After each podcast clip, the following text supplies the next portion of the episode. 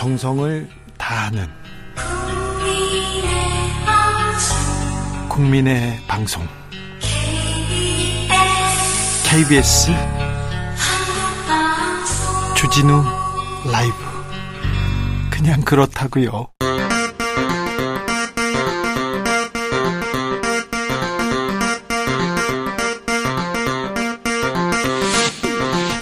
주진우 라이브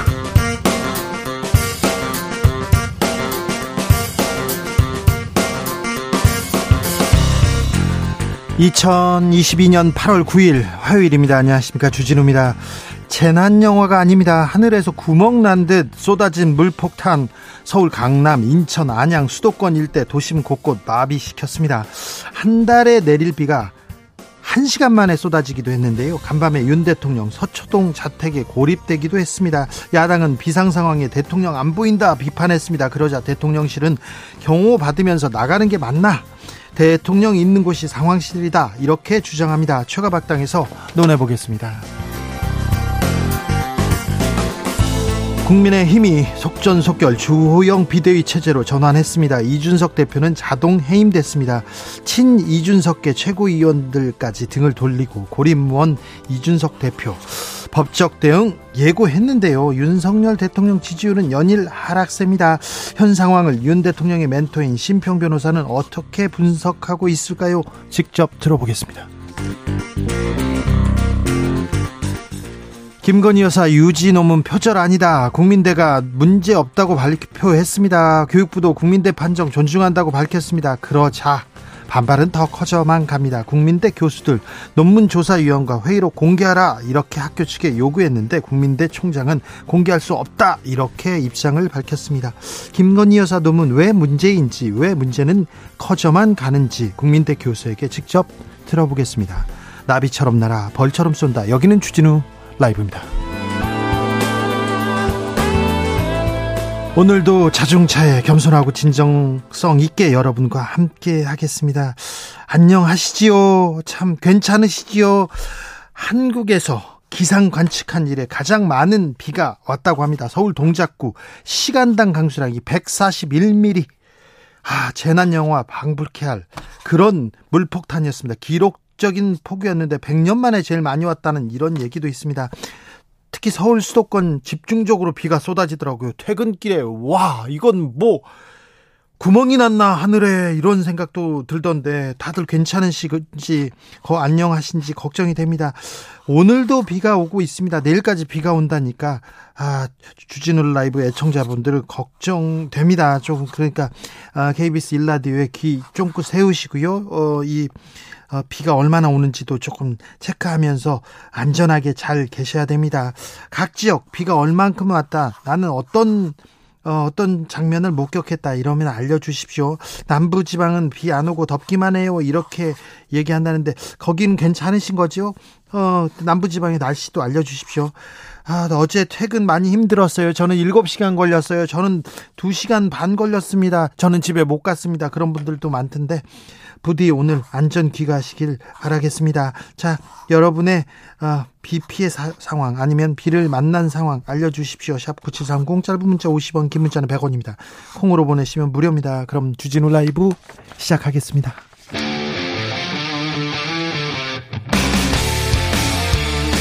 탐사보도 외길 인생 20년 주 기자가 제일 싫어하는 것은? 이 세상에서 비리와 부리가 사라지는 그날까지 오늘도 흔들림 없이 주진우 라이브와 함께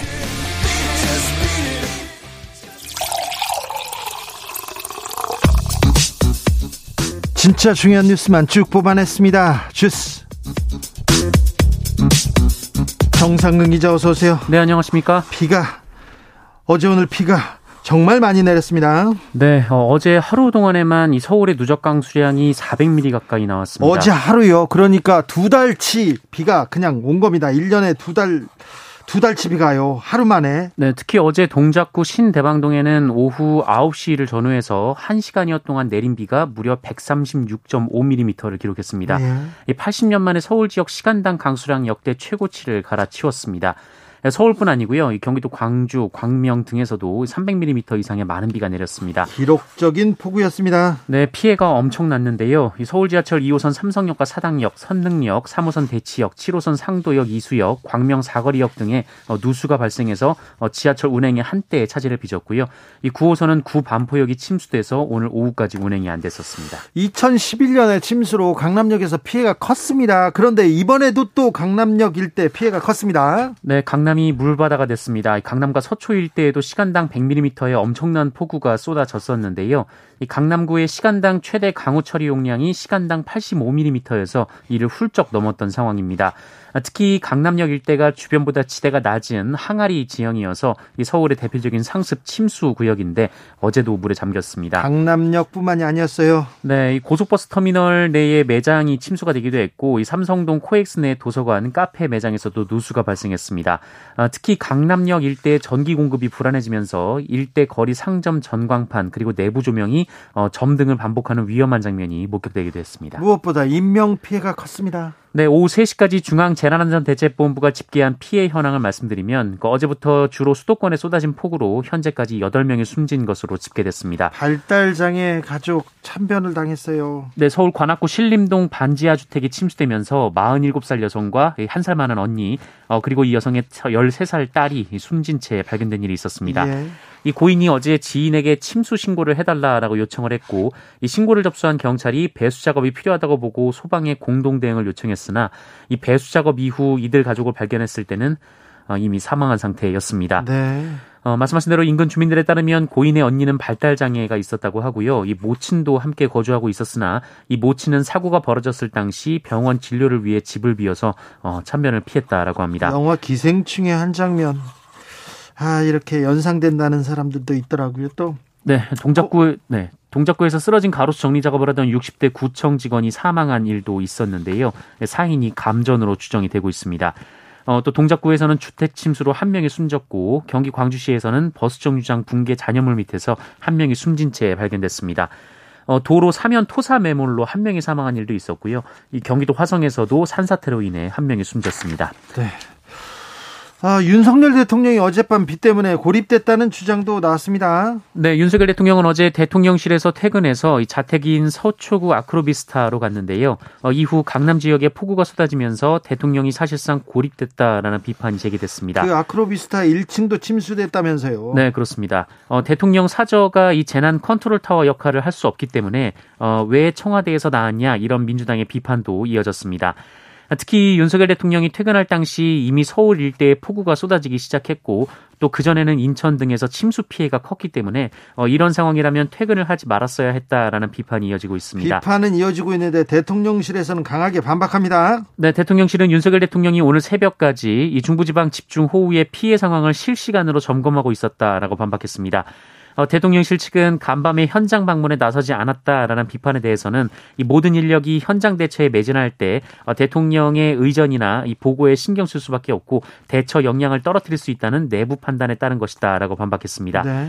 어, 윤석열 대통령은 오늘 재난 상황 회의를 주재했고요. 어, 어제 신림동 일가족이 참변을 당한 현장을 오늘 방문했습니다. 100년 만에 물폭탄이라고 합니다. 그런데 아무튼 음, 오세훈 서울시장 올해 수방 치수 예산을 896억 원 줄였다고 하지요.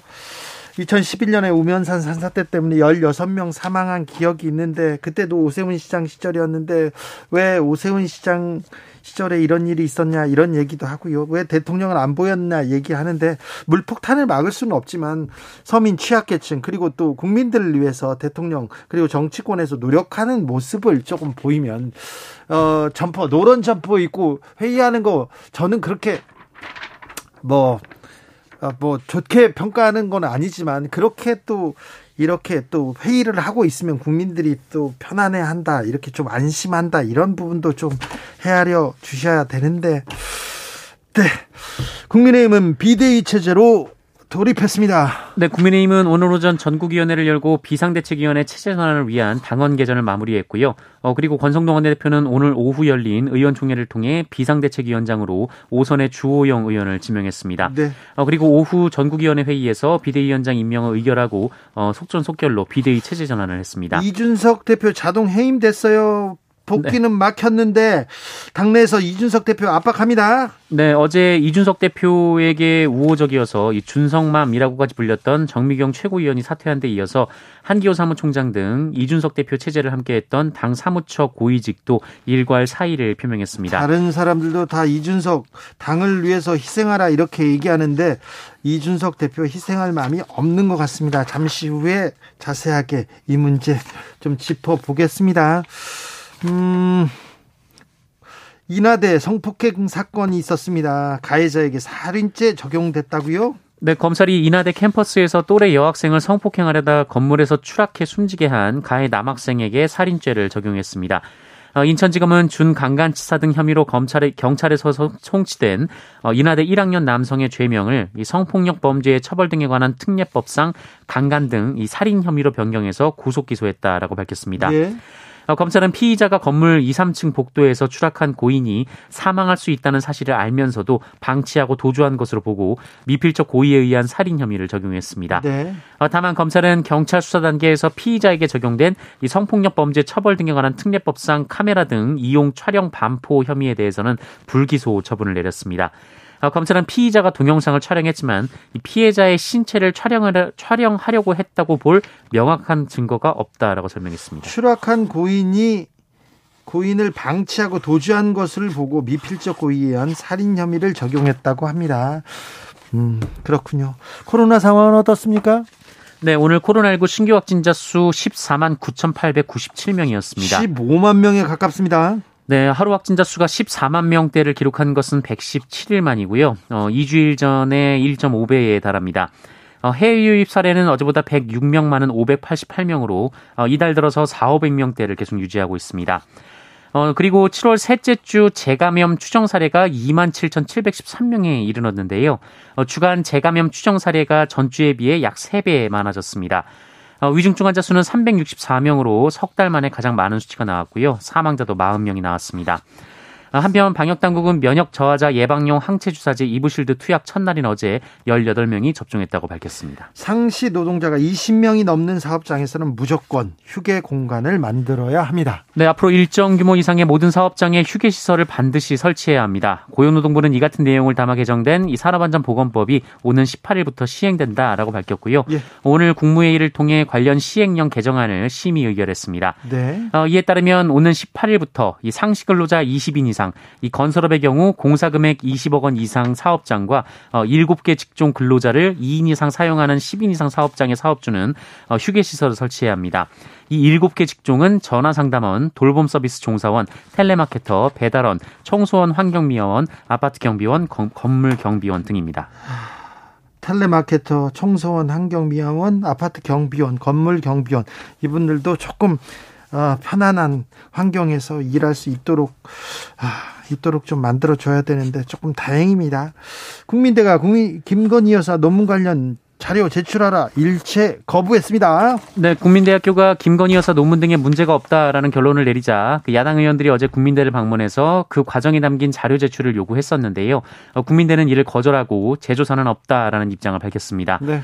어, 이몽재 국민대 총장은 야당 의원들의 제출 요구에 대해 어, 연구윤리위원회에서 의결해서 비공개로 결정된 사안이다라며 학문의 영역에 정치적 이해가 개입돼 있는 현실에서 조사위원 개개인의 학문의 자유, 양심의 자유, 표현의 자유와 이 대학의 자율성이라는 기본적 가치가 훼손될 우려가 있기 때문이라고 설명했습니다. 어, 또한 표절 피해 당사자가 피해를 주장하는데도 재조사가 없다는 뜻이냐 이런 기자들의 질문이 있었는데요. 어, 국민대 윤리위가 결정한 사안에 총장으로서 그 사안을 존중하겠다라고 말했습니다. 주스 정상근 기자와 함께했습니다. 감사합니다. 고맙습니다. 김건희 여사의 논문 국민대가 재조사 끝에 문제 없다 표절 아니다 이렇게 판단 내렸습니다. 그런데 폭풍은 더 거세집니다. 국민대 교수들 뿔났어요. 교수 입장에서 김건희 여사 논문 어떻게 보고 있는지 직접 들어보겠습니다. 이창현 국민대 미디어 전공 교수 안녕하세요. 네, 안녕하세요. 반갑습니다. 교수님, 김건희 여사의 논문, 아, 논문은 유사할 뿐 논문의 핵심은 독자성이 강하다, 표절은 아니다라고 판정했습니다. 이 국민대 조사 결과 어떻게 보십니까? 우선 김건희 씨 논문이 표절이 아니라는 국민대학교의 네. 조사 결과 발표에 대해서 깊은 자괴감을 느끼고요. 학생들과 동문들에게 일단 죄송한 마음을 표하고 싶습니다. 국민대학교의 보도 발표 사실상 뭐 나름대로 의미 있게끔 이야기를 하려고 하는데요. 양면적 메시지가 다 담겨 있는 것 같아요. 네. 일종의 타인의 저작물에 출처 표시를 하지 않았다라는 사실은 인정하면서도 연구 부정은 아니다라고 얘기했잖아요. 네. 그런데 사실 표절이라 함은 타인의 연구 성과를 출처를 밝히지 않고 사용하는 그런 연구 부정 행위를 뜻하거든요. 그렇죠. 결국은 앞에 부분은 표절은 했는데 네. 그렇게 된 것은 사실상 그러니까 부정 연구 부정 행위이고 그것이 표절인데 앞뒤가 상호 모순이라고 생각하는 거예요. 예. 주진우 씨 어, H2O가 뭡니까? 물이죠. CO2는 뭐죠? 이산화탄소요. 더 이상 묻지 마십시오, 교수님. 저는 잘 모릅니다. 그렇죠. 그런데 H2O라고 써놓고 H2O는 맞는데 물은 아니다. 네.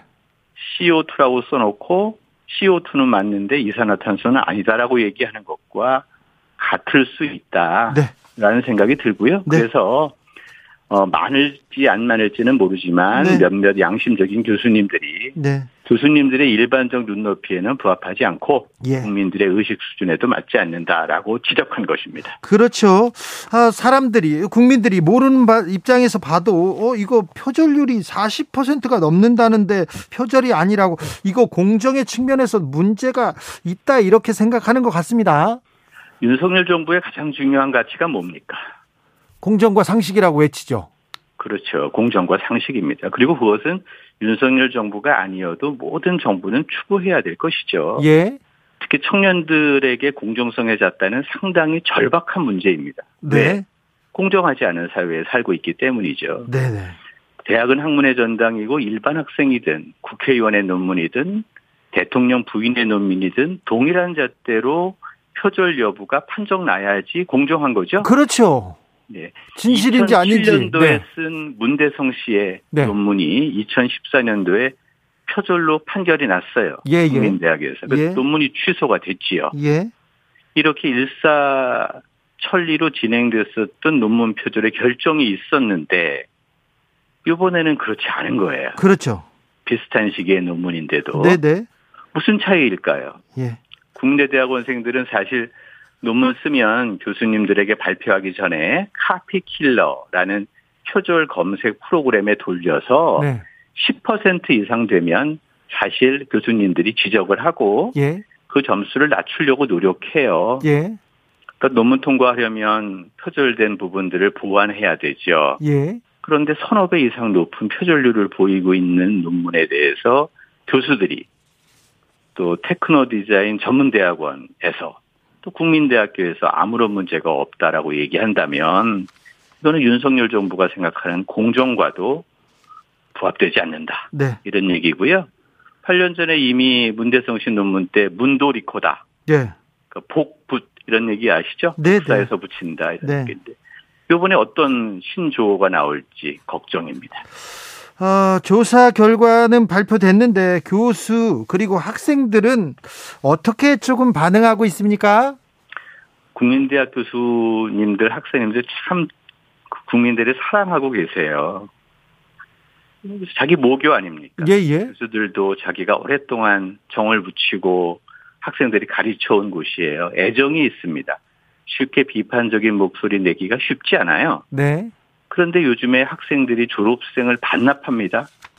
동문비대위와 민주동문회에서 조사회 위원회의 자료를 공개하라고 합니다. 국민대학교의 학문적 양심을 생각하는 교수들이 주축이 돼서 일관된 메시지를 생산하고 있어요. 사이렌이 울리는 거예요. 예. 뭔가 문제가 있다고 지적하는 겁니다. 네. 그러면 배 위에 있는 선장은 아 우리 배가 어디 잘못 가고 있는 거 아닐까라고 고민해야 됩니다. 네. 저는 그런 면에서 사이렌 울리는 것을 무시할 게 아니라 네. 이때 선장은 총장이 되겠죠. 예. 총장님께서 조금 더 그 작은 목소리지만 네. 의미 있는 목소리로 받아들여야 되지 않을까 싶습니다. 그런데 이몽재 총장 순수하게 연구자들의 기준으로 독립적인 기구에서 판단한 내용이다. 존중받길 원한다. 정쟁의 수단으로 이용되지 않길 희망한다. 이렇게 얘기하십니다. 국민대 총장님 되게 합리적인 분이십니다. 또 국민대 총장님 말씀 100번 옳습니다. 순수한 연구자의 독립적인 기구의 판단이라면 존중되어야 합니다. 그리고 정쟁도 불필요하다고 생각합니다. 예. 민주당 국회의원, 국민의 국회의원 아무도 국민대학교 정문을 넘지 않았으면 좋겠습니다. 예. 대학에서 자율적이고 독립적으로 해결되어야 한다는 것입니다. 예. 그런데 요번 이 결과는 대학이 소극적이고 회피한다는 인상을 많이 좋았죠. 예. 그러다 보니까 교육부의 지시에 의해서 재조사를 했고 법원에 요청할 때 비로소 회의록을 제출하겠다고 하고 아직 제출하지 않고 있고 이러니까 일반 국민과 일반 교수들의 눈높이에 미흡한 거예요. 네. 그냥 미흡하니까 야 이게 독립되고 자율적이어야 하는데 이건 아닌 것 같다. 예, 예. 이거 어떻게 하든지 뭔가 제대로 공개하고 재조사하고 해야 되는 거 아닌가라는 얘기고요. 그런 면에서 총장님께서는 정말 훌륭한 얘기를 하셨는데 그 얘기에 부합할 수 있도록 책임과 의무를 다해야 되고요. 우선 자료 공개 등을 통해서 네. 자유도 중요하지만 설명해야 될 책임도 너무 중요하거든요. 아, 그럼요. 단 한 명의 교수가 의문을 하더라도 단 한 명의 기자, 우리 주진우 기자 같은 분이 의심을 제기하더라도 그거에 성실하게 답해야 돼요. 네. 그 한 명의 질문이 사실은 본질적인 질문일 수 있기 때문입니다. 네네. 그런데, 음, 그런데 이번, 어, 문대성 씨 사건은 금방 처리됐는데, 이번에는 너무 시간이 오래 걸렸어요. 아까 말씀하시다시피, 교육부에서 해라, 뭐, 그런 얘기가 나오자, 이제 마지못해서 나온 것 같은데, 오늘 장상윤 교육부 차관, 국민대 심사 결과 존중한다, 이렇게 얘기하고 있습니다. 교육부의 판단에 대해서는 어떻게 보시는지요? 뭐 제가 교육부의 판단을 판단할 수 있는 입장에 있지 않습니다. 그리고 교육부는 뭐 그렇게 얘기할 수 있겠죠. 예. 근데 중요한 것은 일반 교수들이 학생들을 지도하지 않겠습니까? 예. 이 교수들이 자괴감 느끼면 안 돼요. 안 되죠. 그리고 일반 국민들이 그 내 논문을 표절했다라고 주장한 구현상 교수님이 네. 유튜브에서 예. 형광펜으로 이거 이거 이렇게 어 표절한 것이다라고 주장하고 있지 않습니까? 네네. 검색창에 구현상 교수라고 쳐보시고 예. 5분만 시간 투자하시면 내용 다 파악할 수 있거든요. 네. 우리 국민 학습력 높지 않습니까? 예. 그리고 뭐 교육단체 13개 단체에서 국민검증 한다 그러지 않습니까? 예. 손바닥으로 하늘을 가릴 수 없습니다. 네. 저는 그런 면에서 대학이 자율적이어야 되고 자유로워야 되고 총장님 말씀 100% 동의합니다. 그걸 지키기 위해서라도 국민적 눈높이에 맞는 검증과 이런 내용을 대학 스스로 자율적으로 해야 한다. 네. 내부적인 자율적 검증 없으면 네. 외부적인 타율적 통제가 가능합니다. 네. 그런 면에서 총장님은 외부의 타율적 총재를 막아주셔야 돼요. 예. 잘하고 계세요. 그런데 막으려면 교수님들의 인식을, 교수님들의 수준을, 교수님들의 요구를 충족해 줘야 되는 것 아니겠습니까? 네. 그러면 지금 그 국민대에서 한번 판, 판단을 내렸는데 이 판단은 부족하고 앞으로 조금 해결해야 될 부분이 많다고 보시는 건가요? 어, 이제 교수회에서도 요번 주 금요일 날 임시총회를 열겠다고 했고 거기서 이제 결정되는 대로 행동을 한다고 말씀하셨어요. 교수 네. 회장께서. 그러니까 네. 그런 면에서 그런 데서 한번 이니셔티브를 갖고 새롭게 좀 논의를 하면 학교 당국에서도 교수회에서 그런 걸 요구하면 좀 수용하는 모습을 보이면서 네. 타- 출구 전략을 마련할 수도 있지 않을까 생각이 들어요. 예, 예. 그런 것이 잘 안 되면 무슨 국회의원들이 국회에서 논의하고 총장 불러오고 뭐 차 타고 교문을 넘나들고 이렇게 되면 그때부터는 대학이 자율과 독립을 어, 잃어버리게 됩니다. 네, 네. 국민들은 명예를 지키고 싶어 하는 교수님들이 너무 많으세요. 예. 이런 일에 좀 인볼브하고 싶지 않기도 하고 아주 강한 목소리를 내지 않으시려는 분들이 더 많습니다. 네. 이런 분들에게 자율적으로 연구할 수 있는 환경들을 만들어줘야 되고요. 예. 그런 외부적인 통제에서 벗어나려고 하는 그런 나름대로의 독립적인 가치를 유지하는 것. 네. 그게 바로 총장님의 역할이라고 저는 생각합니다. 알겠습니다. 자, 잘 이해했습니다, 교수님. 네. 이창영 국민대 미디어 전공 교수였습니다. 지금도 비 많이 오고 있습니까? 각 지역 주진우 라이브 특파원들 계속 아, 뉴스 전해오고 있습니다. 김미경님께서는 전 관악구 사는데요. 재난 문자로 산사태 경보 떠서 불안했어요. 아파트 뒤에 산이 있는데요. 어젠 휴무라 집에 있었는데 오늘은 퇴근길이 걱정입니다. 이렇게 얘기하십니다. 4606님, 남양주 사는데 어제 공원 벤치가 물에 떠내려가는 장면 목격했습니다. 공원 벤치가요? 어이구, 무서웠겠네요. 오사공원님, 제가 사는 곳은 어제 오후 4시 13분부터 23분까지 집중적으로 폭우가 쏟아지고 언제 왔냐는 듯 이내 이슬비 수준으로 지금까지 간혹 내리고 있는데요. 어제 딱 그 10분간 운전 중이었거든요. 참 괴롭고 두렵던데 피해 입은 분들 심정은 어떨지 감히 헤아릴 수가 없네요. 얘기합니다. 0403님, 김해는 덥기만 해요. 비도 안 오고 화성으로 내일 가야 하는데 그쪽 날씨는 어떨지요? 내일은 비가 그칠까요? 3123님 강남 방면으로 외근이 있어서 차 몰고 나갔는데요. 내비로 찍은 목적지 도착 시간이 계속 늘어나더라고요. 가다가 불안해서 결국 오늘 외근은 접고 다시 사무실로 와서 내근 중입니다. 부디 비는 그만 왔으면 좋겠습니다. 부디 비가 좀 그쳐야 될 텐데. 음, 8430님, 어제 우산 쓰고 퇴근하는데요. 저는 분명 우산을 썼는데 집에 와보니 안 젖은 곳은 마스크 쓴 얼굴 뿐이더라고요. 그래도 얼굴은 무사하셨네요. 그래서 오늘은 우비도 같이 준비했습니다. 다들 무사 퇴근하세요. 오늘 퇴근길 괜찮아야 될 텐데 어제처럼 비폭탄 오면 안 되는데 참 걱정입니다. 교통 상황은 어떤지도 좀 알아보고 가겠습니다. 임초희 씨.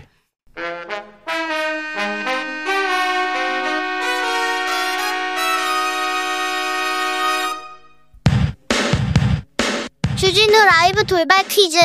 오늘의 돌발 퀴즈는 객관식으로 준비했습니다. 문제를 잘 듣고 보기와 정답을 정확히 적어 보내주세요. 미국 연방수사국 FBI가 이 사람의 백악관 기밀문서 불법 반출 혐의와 관련해 플로리다 리조트 마로라고를 압수수색했습니다. 이 사람은 나의 2024년 대선 출마를 간절하게 저지하고 싶은 급진자파 민주당원의 공격이라고 주장했는데요. 제45대 미국 대통령인 이 사람의 이름은 무엇일까요? 보기 드릴게요. 1번 도널드 트럼프, 2번 버락 오바마. 다시 한번 들려드릴게요. 1번 도널드 트럼프, 2번 버락 오바마. 샵9730 짧은 문자 50원 긴 문자는 100원입니다. 지금부터 정답 보내주시는 분들 중 추첨을 통해 햄버거 쿠폰 드리겠습니다. 주진우 라이브 돌발 퀴즈 내일 또 만나요.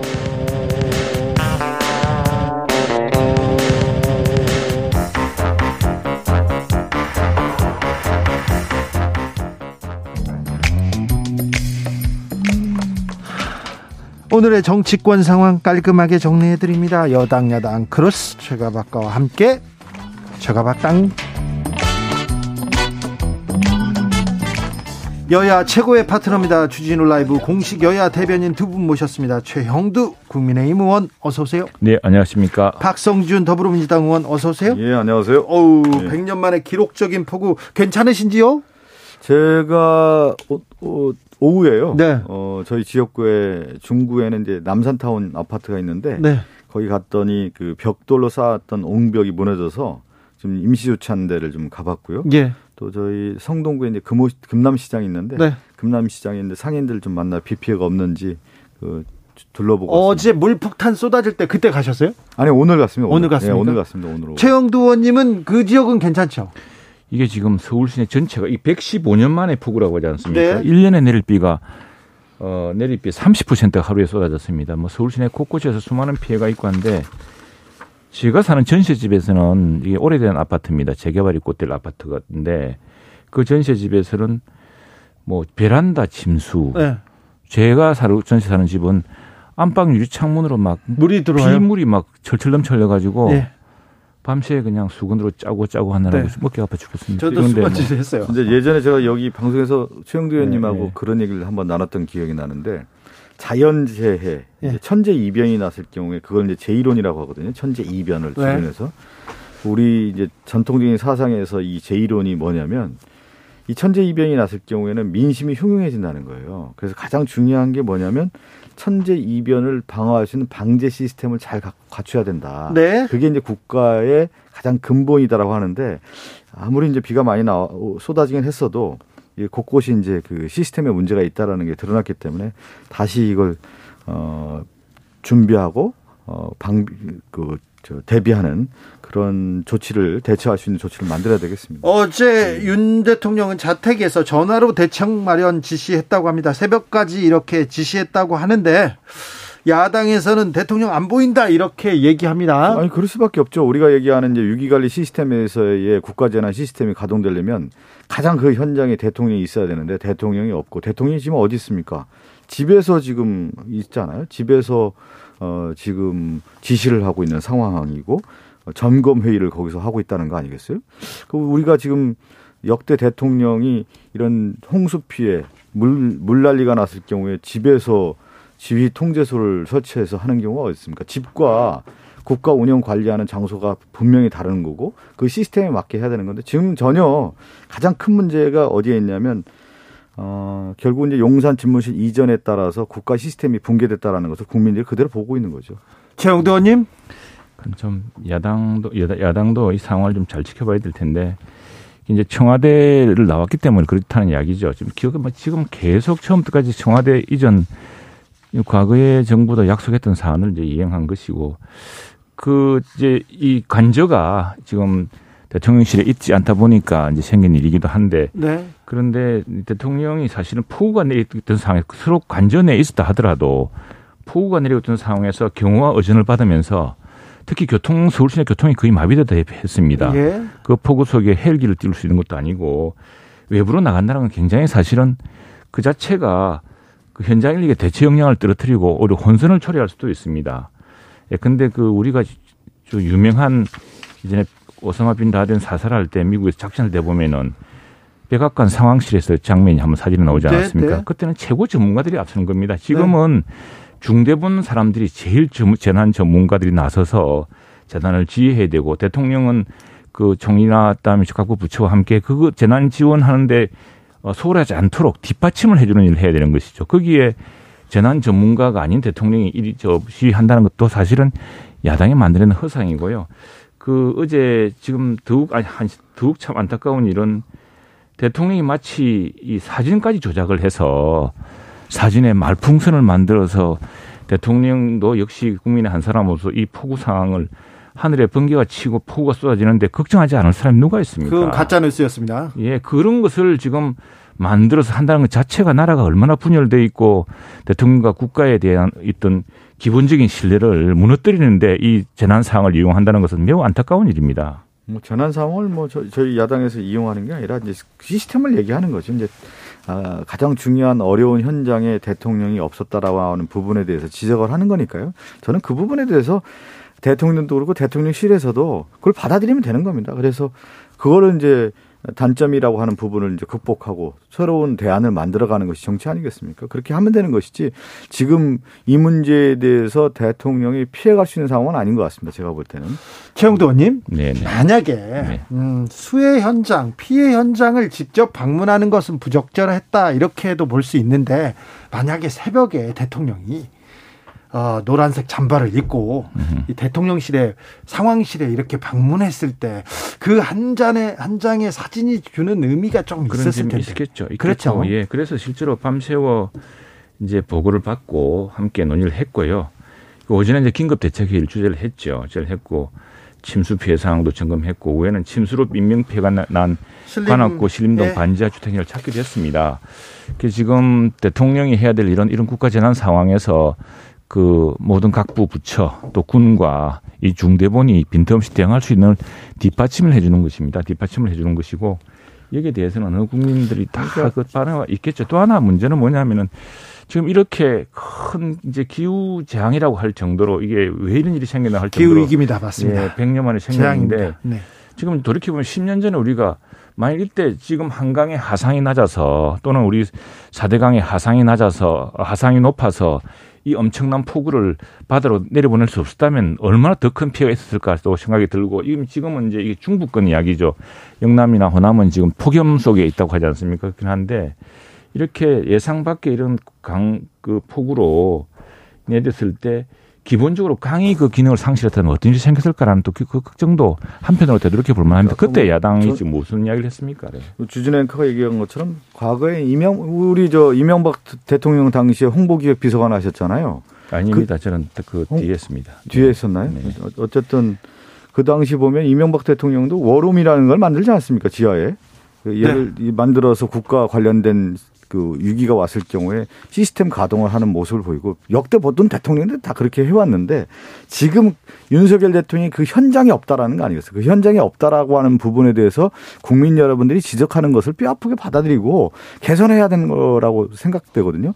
그 부분을 좀 저는 어, 대통령 문제는 이제 관저와 음. 집무실의 이 거리 때문에 그렇죠. 사실은 아니 하나 또 봐야 될 것은 지금 잠수기가 잠기지 않았습니까? 이제 네. 관저하고 집무실이 지금 강남 북에 있습니다. 이런 예. 상황을 좀 봐야 되는데 그러나 현재 상황이라는 것이 그 통신으로 통해서 또 화상으로 통해서 모든 것들이 통제하고 논의할 수 있는 사안이기 때문에 그러니까 네네. 제가 이걸 다시 반복드리는데 그 자꾸 그, 부, 우리 그, 그 부분은 그 부분을 예, 예. 인정 안 하셔서 그런데 아니 아니 그거를 아니 지나치게 지금 그, 그 상황 하나로 아니, 가지고 대통령이 대통령이 아, 제가 대통령이 계속 유선과 화상으로 그리고 이 그 또 저 참모들로부터 상황을 다 계속 보고받고 있고 논의하고 아니, 제가 있었는데 그 하는 말씀만 좀 드릴게요. 자체는 외면한 채 아니 예, 지리적 그림만 가지고 이야기하는 지리적 거리가 아니라 왜 그러면 대통령의 가장 큰 문제는 극단적인 상황까지 설정해서 그 일이 발생하지 않도록 만드는 것이 매우 중요하단 말이에요. 네. 그러면 이런 폭우가 왔을 때도 대통령이 그러한 사전의 조치에 대한 부분까지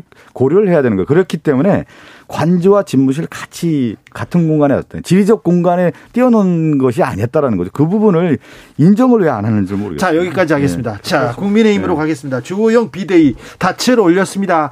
그러자 이준석 국민의힘 대표 페이스북에 가처분 신청합니다. 신당 창당 안 합니다. 이렇게 밝혔습니다. 이준석 대표 법적으로 이렇게 아, 조치를 취할 것 같습니다. 국민의힘은 어디로 가고 있습니까?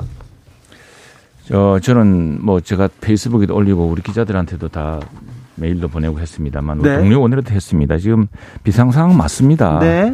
집권 3개월밖에 안 된 정당이 이렇게 내용에 빠지고 이게 정상 상황이 아니죠. 그렇죠. 근데 제가 볼 때는 더 큰 비상 상황은 네. 지금 110년 만에 110년 폭우가 겹쳐서 이제 기상 재난 상황까지 맞았는데 그렇죠. 경제 민생 상황이 예사 상황이 아닙니다. 그렇죠. 현장 가보면 지금 지금 사람들이 정말 비명도 못, 못, 못 지르고 숨이 막혀 가지고 네. 자, 물가 다락같이 오르고 있죠. 다음에 금리, 금리라는 것이 이 서민 생활의 금리는 이제 가계 대출이라든가 또는 서민들이 소상공인들 대출금이 오르면은 이 시급합니다. 이게 정말 수입은 없는데 갚아야 늘어나고 또 환율이라든가 이런 것들은 직접 수입 물가뿐 아니라 여러 가지 교육 환경에 엄청난 영향을 미치고 있거든요. 예. 그래서 이게 퍼펙트 스톰이라 불릴 만큼 정말 전대미문의 재앙이 더구나 이 저 미중 간의 갈등까지 겹치고 우크라이나 전쟁까지 전쟁도 있고요. 전 세계적인 그 공급망이 붕괴되는 그런 상황에까지 겹치다 보니까 심각한 상황입니다. 그래서 저는 아마 주호영 비대위가 경제 민생 비상 대책위원회 역할을 할 것이다 이 생각을 합니다. 그리고 정부와 여당이 총력을 다해서 국회 내에서 야당의 힘까지 모아서 이 하루하루 상황 대책을 점검하고 오늘부터 당장 이게 지금 어, 우리가 오늘은 중국권에 이렇게 큰 폭우가 떨어져 했지만 이 기상 재난 상황이라는 게 언제 어떻게 생길지 알 수 없는 거거든요. 우리 박 의원님도 마, 말씀하셨지만 여기에 대한 또 하나의 매뉴얼과 대비책을 또 강구해야 되고 이 끝난 뒤에 또 복구책을 또 그렇죠. 회복해야 될 테고 네. 그것보다 더 큰 것은 이 재난 기후 재난이 지금 기상 재난이 오기 전에 있었던 그런 경제 민생 재난 사항을 하루하루 점검해서 정말 치밀하게 대처하지 않으면은 그 저는 생각합니다. 8월 이제 며칠 뒤가 집권 100일째 아닙니까? 예. 그 집권 100일째부터는 이 기상 경제 민생 비상 총대책으로 주호영 비대위원장과 당과 정부가 힘을 합치고 또 국회의 도움도 청하고 야당의 도움을 강국히 청해서 예, 예. 연말까지는 이 상황을 조금 진정시켜야 된다. 굉장히 심각한 그렇죠. 상황이다 생각합니다. 저도 좀 말할 기회를 네. 주시죠. 박성준. 저는 이제 야당 민주당 입장에서 봤을 때 국민의힘의 비대위가 설정이 됐을 경우에 과연 누가 그러면 선장이 되는 게 맞느냐, 위원장이 되는 게 맞느냐 곰곰이 따져봤어요. 그래서 어, 전임에 있는 분들이라든가 관련자들 지금의 현역에 있는 의원들을 쭉 봤거든요. 근데 역시 주호영 비대위원장이 할 수밖에 없는 구조 같다는 생각이 딱 들었습니다. 결국은 경험과 이런 업적들을 봤을 때 실제 지금에 있는 위기관리형. 네. 그러니까 관리형이 필요한 거거든요. 사실 예. 볼 때는. 그랬을 때 다 잡아주고 보듬어줄 수 있는 리더십에 있어서는 주호영 비대위원장이 맞다. 그거 잘 선택한 것 같다라는 좀 말씀을 좀 드리겠고요. 그러면 근본적 원인은 그러면 국민의힘의 문제는 뭐냐면 결국 파워게임 내부 권력 투쟁에서 나온 거란 말이죠. 네. 이 문제를 그러면 과연 어떻게 해결할 건가가 만만치는 않은 싸움으로 가는 것 그렇죠. 같습니다. 그것이 저는 쉽게 되지 않는 문제인 것 같고 그러니까 저는 주호영 원내대표가 그런 면에서는 공간이 있다. 그러니까 권성동 어 당대표 대리라고 해야 되나요? 네, 직무대행. 직무대행이 하기에는 저는 권성동 대표는 결국은 가, 장 각이선 이준석과의 싸움이었기 때문에 해결할 수 없는 문제라고 봤고 이건 이제 완충지대로서의 주호영 비대위원장이 충분히 할 수 있다라고 하는 부분은 음, 훨씬 더 이제 국민의힘이 앞서갈 수 있는 부분이 있다라는 부분이 있는 것 같고요. 하나 더 말씀드리면 저는 이준석 당대표와 전 대표가 창당은 쉽지 않다고 봐요. 정치에 있어서 창당은 세 가지 조건을 갖춰야 되는데 아유, 네. 자기 세력을 강화하는 힘이 있어야 되고요. 두 번째는 적대 세력을 약화해야 되고 국민적 동의를 얻어야 되는데 이준석 전 대표는 어떤 힘이 강하냐면 적대 세력을 약화시키는 데는 강해요. 근데 자기 세력을 강화하는 데는 약하단 말이에요.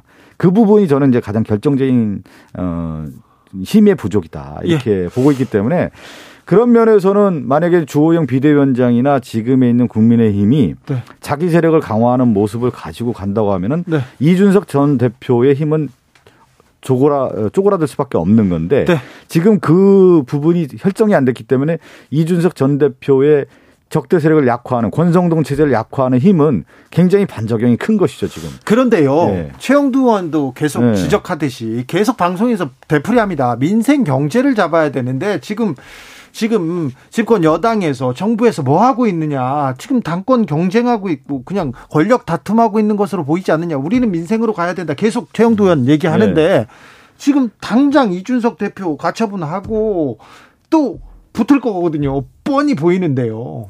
그 점에 대해서는 우리가 아마 어, 여러 이제 어 내부 논의가 있다고 생각을 합니다. 내부에서 지금 다 이게 보이는 것이 다 전부가 아니거든요. 아, 그래요? 예, 예, 그렇습니다. 그리고 또 우리 저박 의원님 잘 말씀하셨지만 또 비대위원장에도 새로운 노력이 있을 거라 생각하고 네. 그래서 지금 이게 말하자면 저 정치적 쟁점을 둘러싼 그 포인트를 보면은 지금 민생의 바다에서 완전히 괴리되는 겁니다. 그렇... 지금 민생의 바다로 들어가서 민생에서 그렇죠. 하여튼 하면은 그것이 무엇이 정말 우리 저 말로 무엇이 무엇이 중요한디 네. 무엇이 중요한데라는 관점으로 들어가면은 저는 그런 부분에서도 중요한 것을 먼저 하고 네.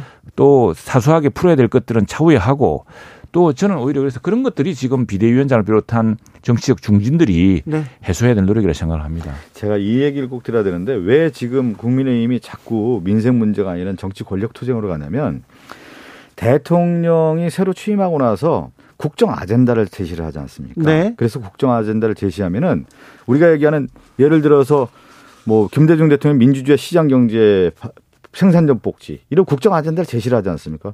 여기 국민의힘에서 공격했던 게 뭐냐면 문재인 정부의 소득주도 성장, 혁신 성장 이런 정책들이 나온단 말이에요. 거기에 따라서 뭐가 나오냐면 정부 조직 개편이라든가 경제 개혁이라든가 복지 개혁이라든가 외교 안보 정책 이런 것들이 국정 1년 동안 치열한 논쟁이 일어나는 거예요. 그러면 그 부분을 가지고 국정의 동력을 삼게 되고 실제 정치의 하나의 큰 흐름이 나오게 되는 건데 정책을 반대하고 찬성하고 그걸로 싸우죠. 그걸로 싸우는데 지금 뭐냐면 이제 윤석열 대통령이 등장하자마자면 이 정책이 없어진 거예요. 국정 아젠다가 하나도 없어지고 뭐만 나와 있냐면 권력 투쟁만 남아 있는 거예요.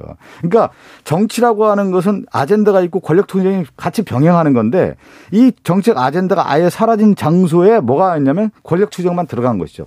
그 부분이 제가 볼 때는 가장 그 지금 문제다. 그래서 또 그런 게 그런 게 있잖아요. 국정 100일이 되면은 국정 100일에 대한 그 평가도 하고 무엇을 할 것인지 다시 국민에게 알려주고 뭐 이런 게 있어야 되는 건데 지금 윤석열 정부는 인수위 때도 하나도 없었고 출범하면서도 뭘 하겠다라고 하는 것이 없다 보니까 결국은 지금 그 권력에 대한 문제로만 들어가게 되는 거예요. 그래서 그게 이제 국민들이 바라볼 때 답답한 겁니다. 박 의원님 뭐 네. 야당 오늘 충분히 하실 수 있는 말씀인데 네. 그렇게 하겠습니까? 다 역대 정부가 거창한 꿈이 있었고 다고자 하는 이야기가 있었, 있었는데 네.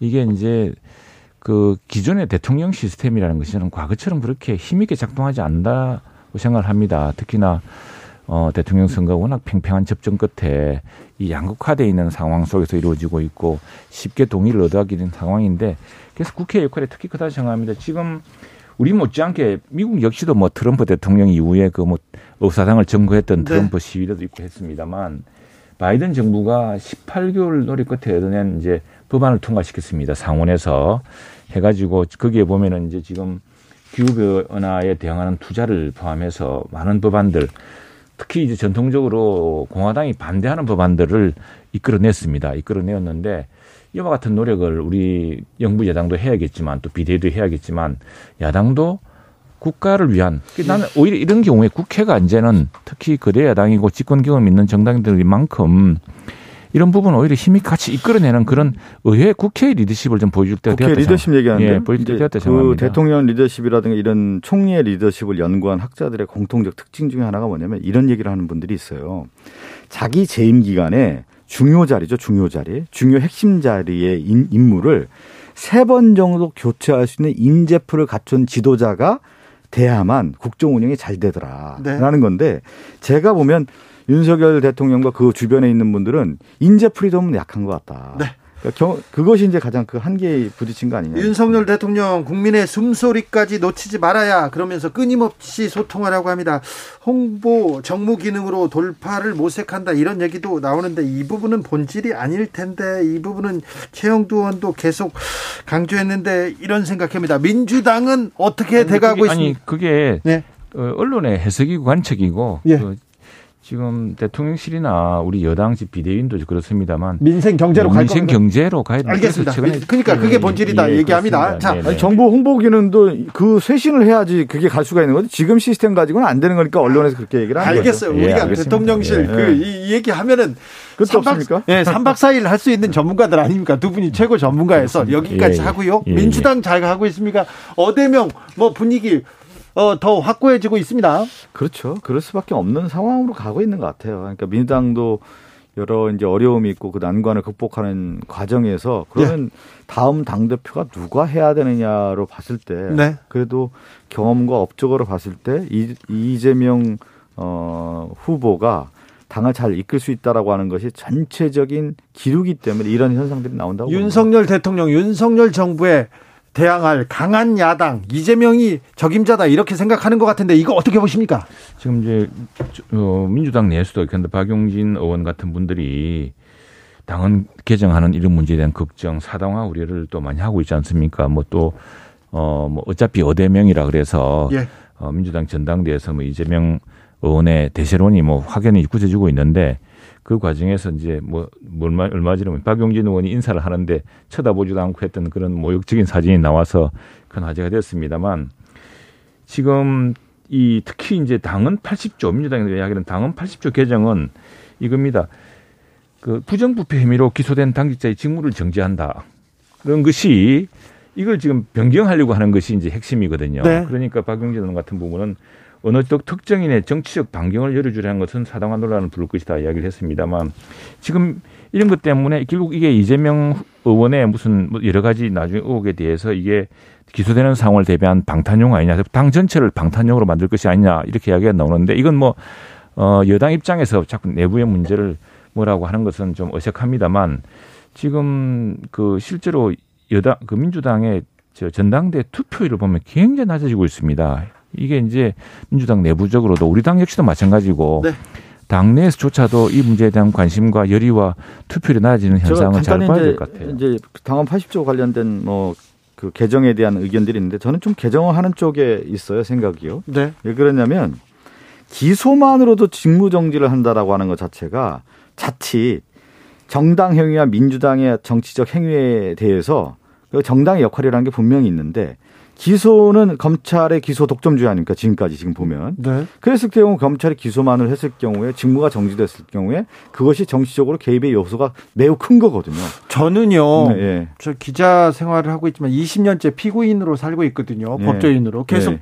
검찰이 기소해가지고 계속 재판 받고 있거든요. 아니 그러니까 뭐냐면 직무 정지를 하는 것 자체가 정치 행위를 막는 결정적 단서가 된단 말이에요. 그랬을 경우에 오히려 사법의 1차 판단 같은 경우 주어졌을 경우에 그 부분을 가지고 판단하면 모를까 기소 자체만으로 됐다라고 해가지고 직무정지를 했을 경우에 보통 이제 정치권 해야 되면은 아, 잠깐만 제가 요 말씀을 네, 좀 이게 왜 만들어졌냐면 이제 우리나라 민주주의가 어느 정도 안정화되고 정착화됐다고 봤는데 네. 그렇지 않은 요소들이 들어왔을 경우에 흔들릴 수 있다고 보기 때문에 보통은 보통의 네. 정치들 이렇게 하죠. 이렇게 기소가 되는 상황이 되면은 어, 내가 이 당직을 내려놓고 내가 완전히 명예를 회복해서 당에 부담을 주지 않고 내가 당당하게 명예회복을 한 뒤에 돌아오겠다라고 이렇게 하고 보통 당직을 내려놓죠. 근데 지금 이걸 바꾸면서까지 하려는 것이 민주당으로서는 큰 부담이다. 이런 이제 걱정들이 민주당 내부에서 나오는 것이겠죠. 그런가요? 예, 그렇습니다. 예.